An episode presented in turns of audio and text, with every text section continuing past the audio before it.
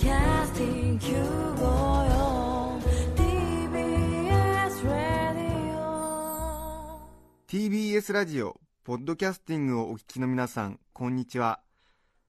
安住紳一郎の日曜天国アシスタントディレクターの中山一輝です。日天のポッドキャスティング今日は134回目です。日曜朝10時からの本放送と合わせてぜひお楽しみください。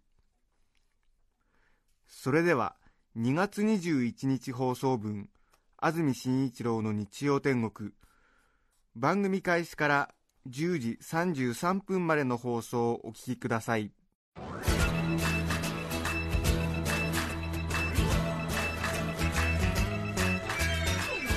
安住紳一郎の日曜天国。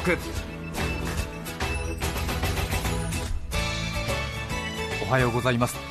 2月21日日曜日朝10時になりました。TBS アナウンサー安住紳一郎です。おはようございます。中澤由美子です。皆さんはどんな日曜日の朝をお迎えでしょうか？2月に入ってから随分寒い日が続いていましたけれども、え昨日ですか？ー、はい。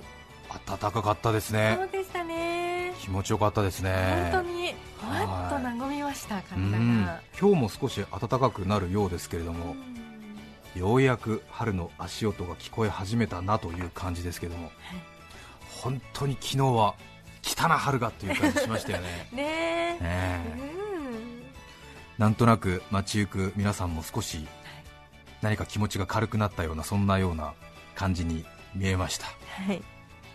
昨日少し都内に出ていたんですけれどもなんかこう街が華やいだような感じがして。えーしかもなんか随分こう垢抜けた人たちがたくさんいるなっていうような感じで。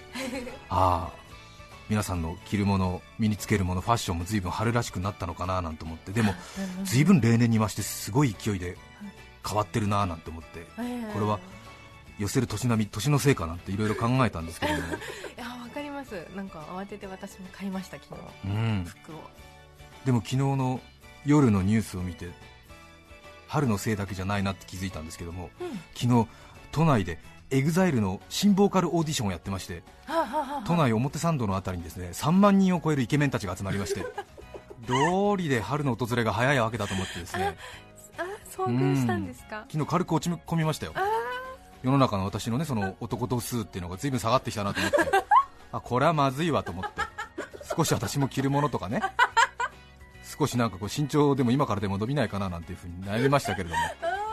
いや行く人すれ違う人見かける人がみんなかっこいいから。それはかっこいいはずですよね。 EXILE を目指してるわけですから。ちょっとほっとしましたけどもね夜ね。ああと思って。エグザイル候補生かと思ってね。よかったですうん。ねいや昨日ね都内多分、まあ、青山六本木、まあ、繁華街のあたりうろちょろされた方は多分絶対見かけてると思いますね。ね。えびっくりしましたよ。いい男だらけですから。いい男だらけの水泳大会みたいな感じになってましたよ いやいやいや。本当に落ち込んだんですから。もう本当にね。ええ。もうちょっと。かっこいいですいよやいやいやもうお恥ずかしい限りでちょっと慌ててボタンを一つ外したりなんかしたんですけどもね。胸元の。胸元のボタンをちょっと一つ外してみたりとか。しえーしましたけれどもね、えーさて今日の天気ですが、えー、随分暖かくなるようだということで先ほど気象予報士の知念さんに。知念由美さんにはい。もう春ですかって聞いたら、うん春ですって言ってましたんで、えー晴れのち曇り日中いっぱいは晴れ夜は雲が多くなるようだということで最高気温は昨日よりやや低く9度の予想だそうです。9度までしか上がらないんですか？ね。あそうですか。昨日ほどではないですね、そして明日以降はさらに気温が高くなりまして東京は最高気温15度前後まで上がる日が多くなりそうだということですね。15度まで上がればうーんという感じですねまた少し寒の戻りで寒くなる日もあるかもしれませんけれども日一日と暖かくなるのは本当に気持ちがいいですね。はい。さて今日はスペシャルウィーク聴取率調査週間ということで皆さんがどの時間帯にどの番組をけ、えー聞いてくださっているかを計測する期日週間ということになりましてはい。いつも日曜天国ではプレゼントを用意しているんですが今回のプレゼントはいちごでございます。うん今年は何でもいちごが大変豊作な年で栃木のとちおとめ福岡のあまおうなどにしても大変その収穫も品質もいいということで果物屋さんなんかではいちごがすごい綺麗に並べられてますけれどもそんな中でもええ。とっておきのいちごを番組では用意いたしました。千葉県香取市にあります農事組合法人という農家の方の集まりだそうですけども、はい。和合園平和の和にふるさと郷里の郷それから公園の園で和合園というところからアイベリーといういちごをプレゼントとして用意いたしました、アイベリーご存知かもしれませんけれども大変大きないちごで。大きいというよりもむしろ巨大だと言った方がいいくらいのいちごで。びっくりされること間違いございませんほぼ形の大きさは鶏の卵並みにあります。ええ鶏の卵をペイントしたのかっていうぐらいの大きさがありまして重さは大体 60g ぐらいだそうですけれども。いちごで口の中をいっぱいにしてみたいというですねそういったその農耕民族の思いがですね このアイベリーをもってすればたやすく実現できるという一品でございます。悲願が叶いますね高級果物店で一粒ですよ。一粒500円で売られているといういちごですね。あそうなんね。えびっくりします。そしてえさらにえいちごをトウモロコシのように横から食べてみたいという需要にも応えることができると。そうですね、横から食べても,、うん。もう両サイド余りますから。確かに、ええ。これなら。トウモロコシのように食べられますか？ら そしてこの和合園のアイベリー黒い箱に入って8個入りで皆様のもとにお届けということになるわけですけれどもはい。一瞬こう黒木の箱なのかなと思ったら黒に塗られてる綺麗な段ボール箱なんですけれども まあそれはいいといたしましてもええ。十分雰囲気はあるんですよ、ええ。えその箱を開けますとですね、はい。その和合園のアイベリーのご案内っていうのがありまして、ええ。はい。コンサートかっていうような感じで、ご案内が出てまいりましてですね、ええ。食べ方もきっちり書いてありますえねはい。はいヘタを含む白い部分をきれいな包丁で切り落とし一粒を手に持ちまず鼻に近づけて香りを楽しむところから始めてください。ね。そしてこれ本当に書いてあるんですよ、はい。やや顔から遠ざけ色艶形などを目で見て楽しむうんすぐ食べちゃダメなんですね、ええ。やっぱりこの大きさをめでるわけですね、えいやいや顔から遠ざけえて。そうですよ、はい、焦点を合わせて、ね、焦点を合わせて色艶形などを目で見て楽しむ。もう芸術品ですから。はい。そしてヘタ側からですねこれは最近よく言われてますね。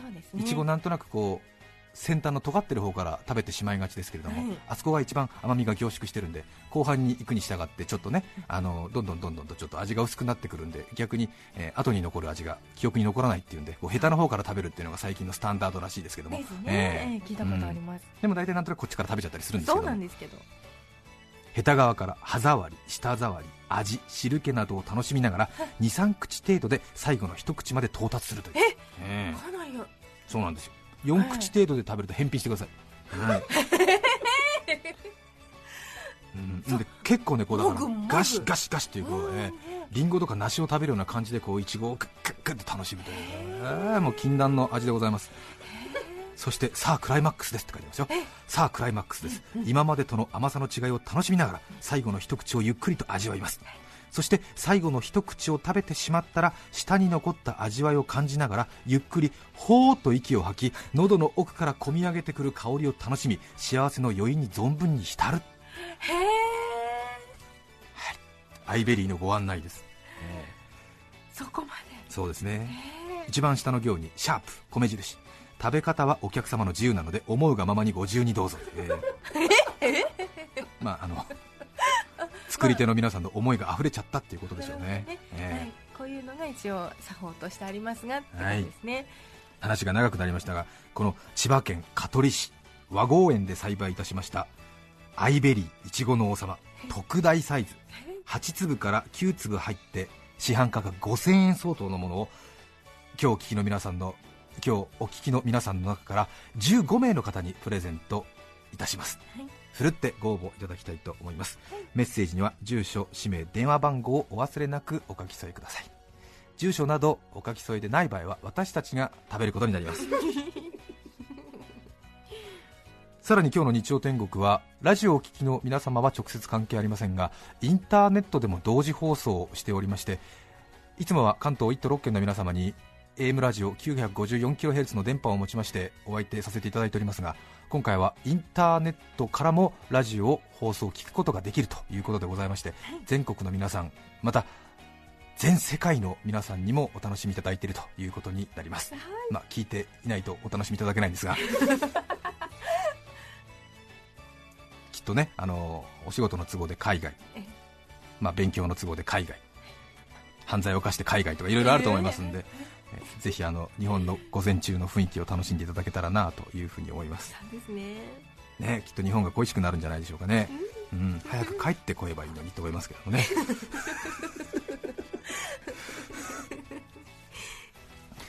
さて、えー先週ですね、微濁音について少し話をしたんですけれども、覚えていらっしゃいますでしょうか、微濁音ですね、鼻に濁る音と書いて漢字で微濁音と読みますけれども、先週の放送で番組冒頭後半10分くらいですかね話題になってお話ししたんですけれどもラジオを聞いている方からその後続々とたくさんメッセージお便りをいただきまして、なんとプレゼントの応募よりも微濁音に対する意見の方が多くなるんじゃないかという とんでもない現象が今起きておりまして、まあ。ええ。もうスペシャルウィークのプレゼントは毎週微濁音でいいんじゃないか。と本当にあのたくさんいろいろ皆さんご意見、まあ、当然ね皆さん普段使っている言葉のことなので気になる。あるいはちょっと安住の説明の仕方が違うとかですね。まあいろいろお叱りもあり私も大変参考になったんですけれども本当に皆さんいろいろ意見を寄せていただきましてありがとうございましたもうなんとなく私このちょっと鉱脈を見つけた感じでこれ1年間もずっとね今週微濁音の話して 来週はなんか半濁音みたいな。その次の週はね破裂音みたいな。どずっと。ねえ。なんとなくみたいな、ねえ、あらららみたいな、そんなに喜んでくれるならみたいな、こんなお話でよろしければ。と思いましたけれどもはいね、そうですか。冗談はさておきまして、微濁音ですね、本当に先週のちょっと繰り返しになりますけれども、使う人、使わない人、知っている人、知らない人、気になる人、気にならない人と、本当にはっきりと二分するような言葉の話でして。はい。ねえもう本当に何だろう人口を多分二分するんじゃないかなっていうようなそういう感じでなんですかねその卵焼きに砂糖を入れるか入れないかみたいな。はあ。スイカ食べるときに塩振るか振らないかみたいな、ええ。あるいはなんかこうね性交渉の時に電気つけるかつけないかみたいな。その前にシャワー浴びるか浴びないかみたいな、まあ、ちょっと全世界の皆さんにちょっとこのジャパニーズユーモアを楽しんでいただいておりますが、うん。まあ、大変その温度差のある問題であると常々言われておりまして、また特に若い年代の皆さんが最近あまり使わなくなってきているということがこの問題に拍車をかけていまして、はい。近い将来、もしかすると消えていく種類の日本語の発音じゃないかななんていう憶測もありますけれども、先週も少しちょっとね驚くようなことが私も分かったわけですが、この微濁音ですよね、普通その画行ですよね、ガギグゲゴ、これは普通に濁音って言われるもので濁る、はい。まあ、どちらかというとこう迫力のある汚い音というか、うん。強い音。一方そのガギグゲゴっていう、うん。ガギグゲゴをちょっと鼻に抜けてええ。鼻に息を抜かせてっていうのかな？はい。発音すると柔らかい発音になってはい。非常に聞いてる人が心地よい。そういう類のものなんですけれども。はい。ただその使う地域と使わない地域が当然あるわけなんですがはい。西日本東日本などのようにこうはっきりと分かれるものじゃないんですよね。非常に細かく分かれている。というものなんですけれども。例えばその関東だけを見ましても微濁音を使わないという県は群馬県埼玉県ですね。一方使いますよというのは栃木茨城神奈川。これは使いますよという。でさらに問題なのは千葉県ですよね、まあ、日曜天国でよく問題になる千葉県ですけれども。千葉県は、えーちょうど、えー房総半島ですね。市原と東金を結んだ線の南側は使わない、はい。一方、ちえー市原と東金を結んだ線の北側ですね、はい。千葉市も入りますがそちらの方では使うという。県内でも真っ二つに分かれるという。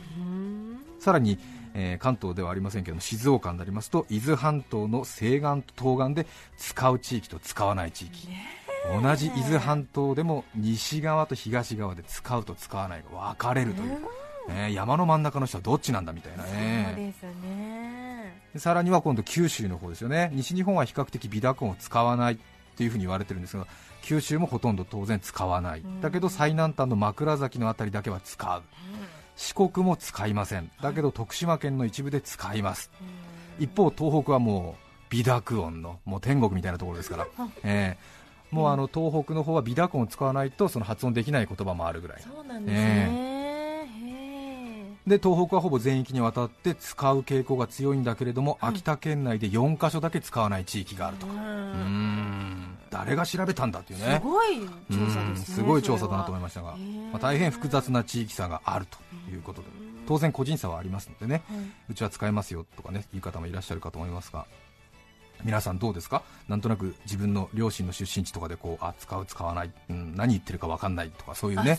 こともあると思いますが。えー。でその九州育ちの方は微濁音を使わないで育ってますから、はい。大人になって微濁音を使われると逆にこう心地悪い。えーちょっとききつく言うと気持ち悪いね。そうなんちょっとそういう男性らしくないなとか、うん、そういう風に感じる人もいるらしへいー。一方こうバリバリね微濁音を使う地域で育った人たちにすると、本当にこっちが気持ち悪いよって話になるわけで、もう本当に電気をつける消す問題に究極的に肉薄してくる前にねそういうことになりますよ、ええ。まあ、大人の皆さんはちょっと想像していただくといいですけどね。そうしええ。使う使わないつけるつけないみたいなね。ええ。ええ？みたいな。つけるの？みたいな。ねいやいやいや消しましょうよ。みたいな。いやいやつけるんだってみたいな。はいはいはいはい、すみません、えー究極的に肉薄してまいりましてね、わかりました。わかりました。本当に申し訳ない、えーちょっと昨日寝てないもんですから、皆さんにとっては日曜午前かもしれませんが、私にとっては土曜深夜ですから、あくまで、あくまでね、あくまでね、えー小学生、中学生の皆さん、ごめんなさい、本当に申し訳ない、私も小学生、中学生の時にこういうことを言う大人は大嫌いでした、ただ誇りにまみれただけなんですけれども、えー意外に大人になると軽く受け止められる自分がいるっていうのも意外ですが。そして話が長くなりましたが今回の事の発端は三重の高校生から、女の子ですが女子高校生から、悩みをメッセージで番組宛てにいただきまして先々週ですかちょうどその三重の女子高校生の方はテニス部と放送部を急遽兼部兼ねることになった、でいろいろちょっと活動しているうちに周りから指摘されるのか先生から指摘されるのかちょっと私の苦手な発音があるらしい。それはどうやら微濁音というものらしいんですが微濁音ってなんすかっていうね、ええ。大変まあその明るいというか すがるい感じの女の子なんですけどもね。ね。大変好感の持てる、ええ微濁音ってなんすか？みたいな、ええで先週電話したら微濁音できるようになった。あできないです。みたいなね。即答されちゃうという。三重の女子高校。それで私三重県の分布っていうのをちょっと調べてみたんですよ。はい。三重県の皆さんが微濁音をどれぐらい使うどの地域の人が使うのか使わないのか。はい。そしたらもうびっくり。あそうなんですか？びっくり仰天三重県のその微濁音を使う地域使わない地域の分布がものすごく複雑に分かれている。多分47都道府県のうちで一番複雑に使う地域と使わない地域が分かれている。びっくりしました。すごいところなんだ、海沿いのその長い海岸線を抱えてそして後ろにはすぐ紀伊山脈。また県の形がこう南北に長いということもあるんでしょうけれども。まあものの見事に分かれてびっくりしました。え大体その県域県全体を30ぐらいのブロックに仮に分けるとしてで北から南に使うところ使わないところがもう交互に現れるくらい。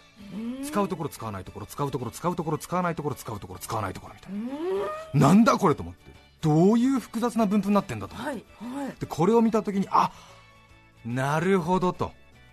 三重の高校生からはい。微濁音についてちょっとし困ってるんですけどってメッセージもらって。はい膝を打ちまして。あこれは三重の高校生は悩むわと、うん。大体小学校中学校というと近くの近所の学校とかに行きますよね。ですね。で高校になるとちょっとあの大きめの町の高校に行ったりとか。えー隣町の高校に行ったりとか自分の学力に見合う高校に行ったりするものですから。ちょっと離れたところに行く。そうすると1年生クラスで一緒になった時にその見事に30で分布分かれてますから。使う人と使わない人がいて。はい。なんだみたいな、ええなんだその発音はみたいな。私は生まれながらガギグゲ語と言ってましたけども隣の女の子はガギグゲ語と言いますみたいな。で高校1年生15歳16歳じゃないですか。えもう多感な時期。友人の前でおそばもすすれないぐらいの多感な時期じゃないですか。ね。もうちょっとしたことが恥ずかしいっていう、もう鼻血出したら一生の恥みたいな。そんな中でガギグゲ語って言っちゃってる私みたいな、ね、隣の人はガギグゲ語みたいな。私ガギグゲ語なんだみたいな。なんで鼻に抜けてるの？なんで鼻に抜けないの？みたいなそういうことになるわけでしょ三重の高校では。全くです。そうですね。うん。うん。それで多分三重の高校生は悩みに悩んだ挙句大問題だ。関東のラジオに多分三重の放送局には送れなかったんじゃないかと。そうかそうかええ。そうですね。多分東京のね離れたおじさんに相談だと思って、ねえ。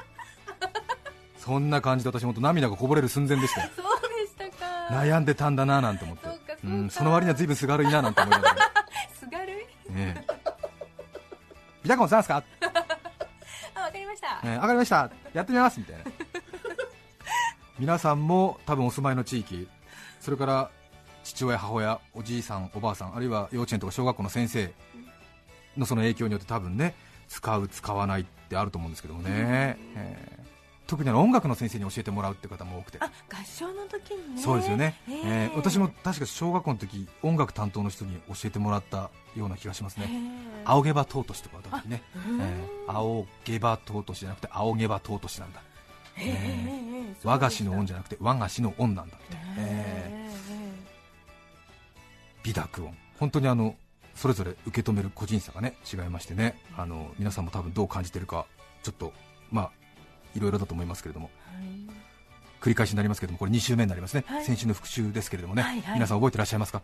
特にあのよくわからないという方はぜひあの心に留めておくと多分死ぬまでに1回ぐらい役に立つんじゃないかなと思いますんで。はい、えはい。ガギグゲ語を鼻に抜かせてガギグゲ語美濁音を使う時ですね、はい。えーポイント一つですね、はいまず、え1番目第1音は美濁にしちゃダメだということなんですね。はい。一番最初に出てくる、えーガギグゲ語は、えー鼻に抜いちゃダメということですね、例えば、えー学校銀行芸術強盗ですね。はい。全部ガギグゲ語の音が一番先頭に出てますんで、えーそれは、えー鼻に抜かないで濁音の方でいくということですね。はい学校銀行芸術強盗ですね。はい。美濁にしちゃうと学校銀行芸術強盗になりますから、え そうですね。ーそうですね、はい。で美濁するのは2音目以降に現れたガギグゲ語ですね。はい。音楽将棋見事。私があなたがなどの接続詞で有名ですけどもね。ね。はい、音楽、将棋、見事。なかなかね、ちょっと私の発音がちょっとネイティブなものですから、うまく聞き取れてないという海外の方も多いんじゃないかなと思いますが、多いんじゃないかなと思います。それからえー数字の5ですね、えーこれも、えー美濁にしちゃいけないということですね、えー315円。315円になっちゃうとね、んんんっていうね、えーいくらですかっていう感じになってしまいますね、そうです315円、背番号15ですね、はい。えー背番号15ね、ビダコンにしちゃうと背番号15ってなっちゃうんですよね。ね。えーアタック25になっちゃうね、えー。アタック25 ってなっちゃうそれからえー外来語ですね。カタカナで書きますけどもキログラムベルギーワゴン車。これも、えー、美濁にしない、はい。美濁にしちゃうとキログラムベルギーワゴン車ってなってしまいますからね、はい。えーアメリカンリーグになっちゃうからね、えー。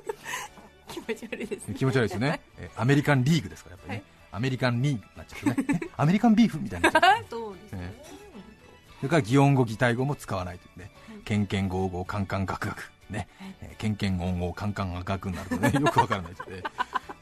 ドアが静かに開きました。ギーってなっちゃうから。2音目以降美濁にするとねドアが静かに開く。やっぱりギギギギギですよね。ドアが静かに開いたってギギギギギって。意外にスムースじゃねえかっていう。話になるんですけどね。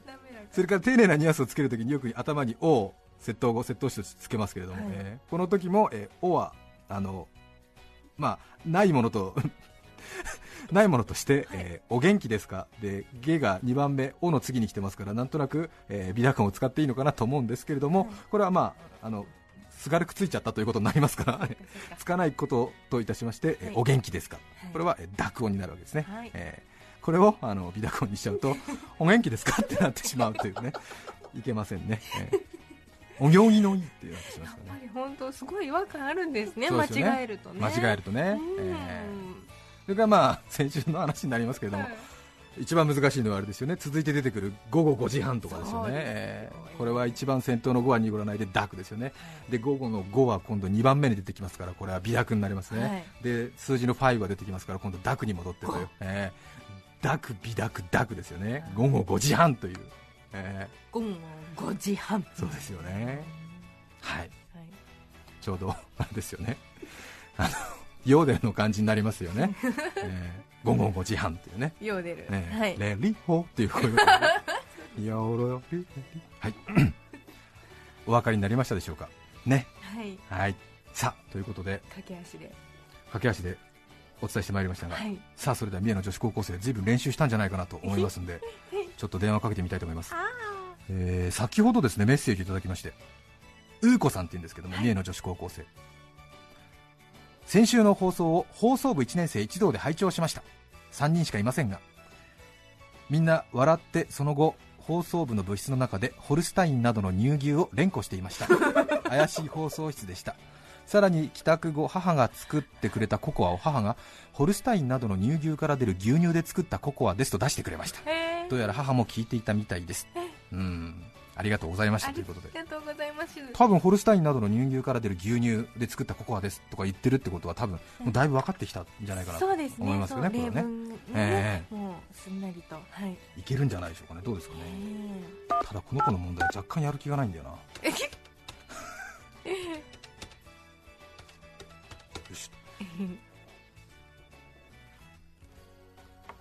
ちょっとね今日は日曜日家にいますかね？三重県。もしもし。もしもしあ TBS ラジオの安住と申しますが。おはようございます。おはようございます。おはようございます。元気ですか？はい、元気です。本当ですか？はい。ビダコンの練習知ってますか？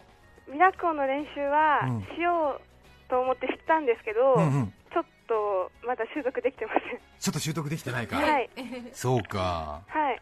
やっぱり難しいですかね？難しいです。そうはい。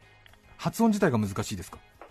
はい。なんかもう聞き取ることも難しいです。あ聞き取ることも難しいですか、はい。そうかねやっぱりねはい使わない地域だものねはい。でもやっぱり放送部の活動だと注意されるんだはい。なんかあのーゴンゴン5時になってるわよって言われます。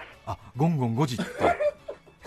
そっか難しいね午後5時はね。はい。ええ。午後5時午後5時はでも一番結構相当レベル高いぜ。そうですよね。なんなんで言わせるのかちょっとわからないんですけど、なんで言わせるか分かんないよね本当だよね。わかる。あの私がぐらいはいけんじゃないかなどうだろ私が、うおいけてるいけてるすごい。本当ですか？出てるよ。あ、本当ですか？ありがとうございます。レベル上がるよ早速。あ、本当ですか？ありがとうございます。ご機嫌伺いって言ってみますか。ご機嫌伺いですそうかそうそうそう。ご、ご機嫌伺い。お出てる出てる。特に最初なんかすごく綺麗に出てたよ。あ、本当ですか、うん。あ、ありがとうございます。素晴らしいですよ。ありがとうございます。レベル上がるよ。あ、本当ですか？ご機嫌伺いに上がりましたが言ってみようか、はい。ご機嫌伺いに上がりましたが、惜しい。一番最初だけ出てなかったね。すみません。か？一番最初出てた？ああ私なんかうまくいったと思った。あスタジオの判定分かれてます。すごいじゃな頑張ります。はい。いいけるね。はい。あと美濁を使うと使わないタイプっていうのもだいぶ分かってきました？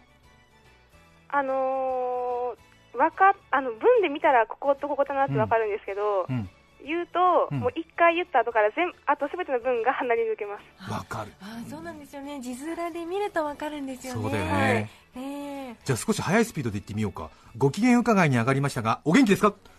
ご機嫌伺いに上がりましたが、お元気ですか？素晴らしい。あいいじゃないですか。いいね。巣鴨駒込駒込巣鴨行ってみようか。巣鴨、駒込、駒込、巣鴨、すごいじゃん。はあ。ホルスタインなどの乳牛から出る牛乳ホルスタインなどの乳牛から出る牛乳、すごいじゃん。はい。親亀の上に子亀子亀の上に孫亀。子亀が親亀の上。孫亀が子亀の上。じゃあ一番上は誰？覚えきれません。ごめんね負けず嫌いなものだから。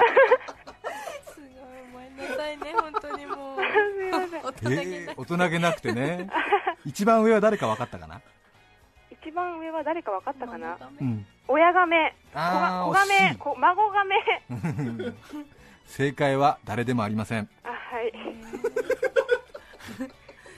ゲーム終了夕暮れ迫る午後5時半。ゲーム務終了夕暮れ迫る午後5時半。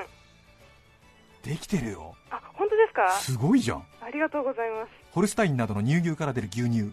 ホルスタインなどの乳牛から出る牛乳。水牛乳牛まとめて反逆モーモーさんたち牛牛だ。あもう無理でした。ごめんね。最終的には俺がいい思いしたいんだよね。すいませんすごいよ。ありがとうございます。すごいよ。ねはいありがとうございます。あのさはい。ちょっと気になってるんだけど、はい。先週までの口調とすでにうーこさん違うよね。あそうですか？なんかすごくもっと先週までは奔放な感じだったじゃないそうですか？今日なんかすごくなんか塩らしくて品が良くない？あありがとうございます。えちょっと気になってるんだけどさはい。本当はうーこさんじゃないでしょすすごい放送部の優秀な人出してるでしょ。違います。同じです。同じ？はい。本当、あはい。なんかもっと弾けた元気なね感じだったんですけど今日おしとやかに聞こえますね確かに、うん。あそうですか、ええ。あり美濁音効果かな？なんだろう？はい。本当に本人ですか？本人です。本当？本当です。あそう。そっか、はい。はい。ならいいんだけどさ。はい。そうなんだ。へえ。はいそうです。ありがとうございますすごいですね。活動頑張ってください。はい頑張ります。ありがとうございました。ありがとうございました。ちょっとあのあもう電話切った。あ来てません。あよかったびっくりした、はい。あそっかそっか。ちょっとあの仕事頼むから来週から。楽しみにしてます。はい。はい。じゃあ失礼いたします。お母様にもよろしくお伝えください、はいありがとうございます。ありがとうございました失礼します。失礼いたします、すごいね。すごいですね。すごい。すごい。びっくりした。本当に。軽く富山えりさんのレベル超えてるよ、そんなことエリさんエリさんはまたええープロですちょっと来週、はい。放送のどっかで彼女にも手伝ってもらおうかなというふうに考えておりますおお楽しみにしていただきたいと思います。はい。ウィキペディアの訂正もありがとうございました。ありがとうございました。話が長くなりました。今日のメッセージテーマはこちらです。麺類の思い出。高崎市のアルデンテさんからいただきました。18歳男性の方ありがとうございます。麺類の思い出です初めて口にするまでモンブランはスパゲティの一種だと思っていました。幼い時の話です。ああうん。確かに。ね。うん。はい。千葉市のロバ三郎さん39歳男性の方。今年の正月実家で両親と遊びに来ていた妹夫婦の甥っ子とお昼ご飯の時の話です、私の母が昼はスパゲティにしようと言うと今年幼稚園に入園の甥っ子は僕スパゲティ食べたことないそこで母はミートソーススパゲティを出したところ甥っ子曰くばあちゃんこれはパスタって言うんだよ。私が子供の時にはパスタなんてこじゃれた言い方してないよなと思っていると甥っ子は一口食べてうんばあちゃんアルデンテだねと。お母が何それと聞くとばあちゃん知らないの美味しいってことだよと言っていました。うんすごいという。そうですか。そうなんだ。スパゲティよりもパスタって言葉を先に覚えるんですね。そうなんですよね、うん。そううちのもそうでしたねえ誰ですか？うちの子供もパスタを先に言いやすいんだと思います。あ言いやすいですね、うん。スパベッキーとか言ってる人いましたけどねね昔ね。可愛かったですよね。ね、うん、残念、はい。皆さんからのメッセージをお待ちしています。e メールのアドレスはすべて小文字の日天アットマーク tbs.co.jp nichiten アットマーク tbs.co.jp です番組にメッセージを送ってくださった方の中から抽選で15名の方にいちごの王様アイベリーをプレゼントいたします。さらにメッセージを紹介したすべての方に日天オリジナルポストカード裏長屋春の調べをお送りしています。今日のテーマは麺類の思い出です。皆さんからのメッセージをお待ちしています。そして皆さんから曲のリクエストも募集しています。それでは今日の1曲目横浜市の42歳男性の方バッケンレコードさんからリクエストいただきました。長野オリンピックのことを思い出しますね。山下達郎さんでヘロンどうぞ。2月21日放送分安住紳一郎の日曜天国。10時33分までをお聞きいただきました。著作権の問題がありリクエスト曲は配信することができませんので今日はこの辺で失礼します。安住紳一郎の「ポッドキャスト天国」壁に耳あり障子に目ありジョージに目ありビビアンスー芸能活動再開。お聞きの放送は TBS ラジオ954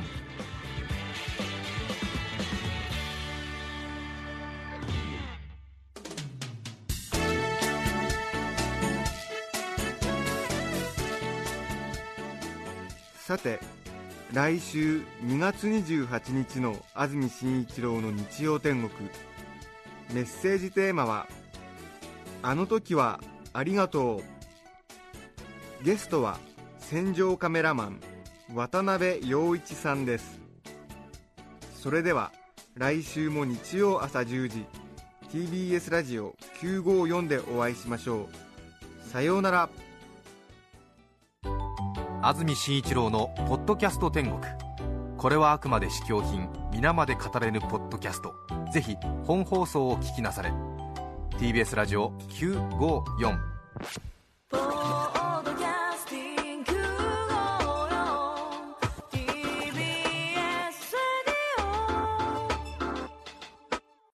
毎週月曜から木曜朝8時30分からお送りしている「パンサー向井のフラット」毎日を彩るパートナーの皆さんはこちら。月曜パートナーの滝沢カレンです。火曜パートナーのココリコ田中直樹です。水曜パートナーの三田寛子です。そして木曜日は？横澤夏子です。ヤーレンズのデイ淳之介です。奈良原正樹です。横澤夏子ちゃんとヤーレンズが各週で登場。今日も一日頑張ろうのきっかけは「パンサー向井のフラット」で